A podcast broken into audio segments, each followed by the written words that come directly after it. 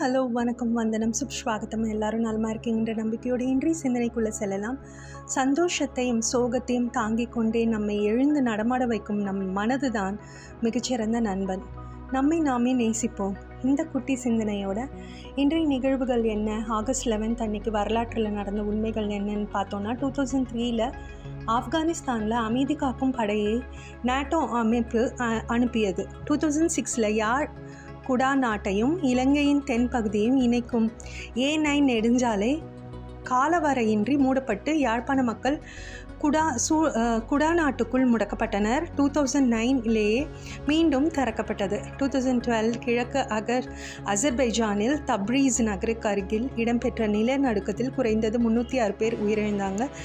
Two thousand செவன்டீனில் எகிப்து அலை Alexandra அலெக்சாண்ட்ரியாவில் இரண்டு பயணிகள் தொடர்ந்து தொடர்ந்து மோதிக்கொண்டதில் நாற்பத்தி ஒரு பேர் உயிரிழந்தாங்க.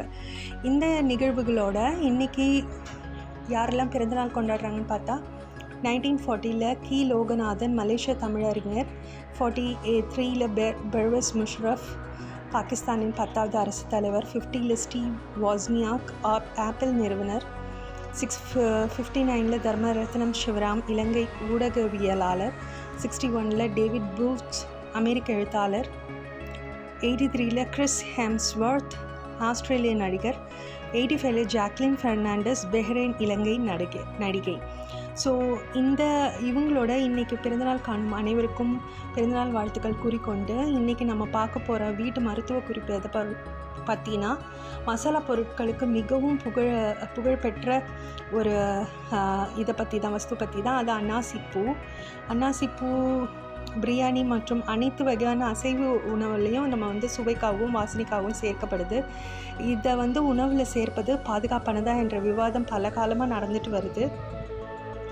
இதில் வந்து இந்த அன்னாசி பூ வந்து முதன் முதல்ல சீனாவில் பயன்படுத்த பயன்படுத்தப்பட்டது. சீனாக்கள் சீனர்கள் இதனை வந்து மருந்து பொருளாக பயன்படுத்தினாங்க. காய்ந்த மருத்துவ மூலிகை ஆசிய சமையலில் முக்கியமான இடத்தை பிடித்திருக்கு. நட்சத்திர சோம்பின் ஏராளமான அத்தியாவசிய எண்ணெய்கள் மற்றும் ஃபைட்டோ கெமிக்கல்ஸ் இதில் ஒரு நல்ல செரிமான பொருளாக இருக்குது. இது குழந்தைகளுக்கு செரிமானத்திற்கும் பெரியவங்களுக்கு காயங்களை குணப்படுத்தவும் அழற்சி நோயை குணப்படுத்தவும் அதாவது அலர்ஜியை குணப்படுத்தவும் உதவுது. நட்சத்திர சோம்பு அப்படின்னா என்ன? இது சீனா மற்றும் வியட்நாமை பூர்வீகமாக கொண்டது.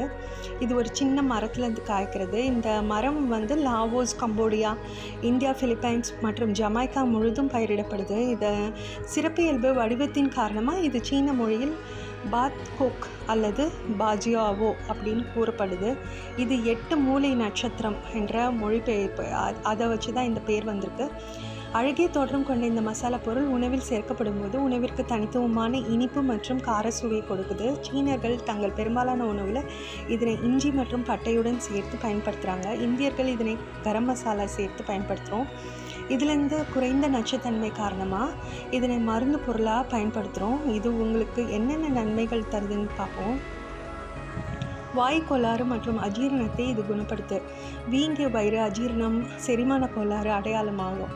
சராசரியாக இருபத்தி மூணு சதவீதம் இந்தியர்கள் இந்த பிரச்சனையால் அவதிப்படுறாங்க. டர்க்கி சீனா பொஷி பேர்ஷியா போன்ற நாடுகளில் மக்கள் செரிமானத்திற்கு இதனை பயன்படுத்துகிறாங்க இந்த மசாலா வாயுவால் ஏற்படும் வயிற்று பிடிப்பை நீக்குது.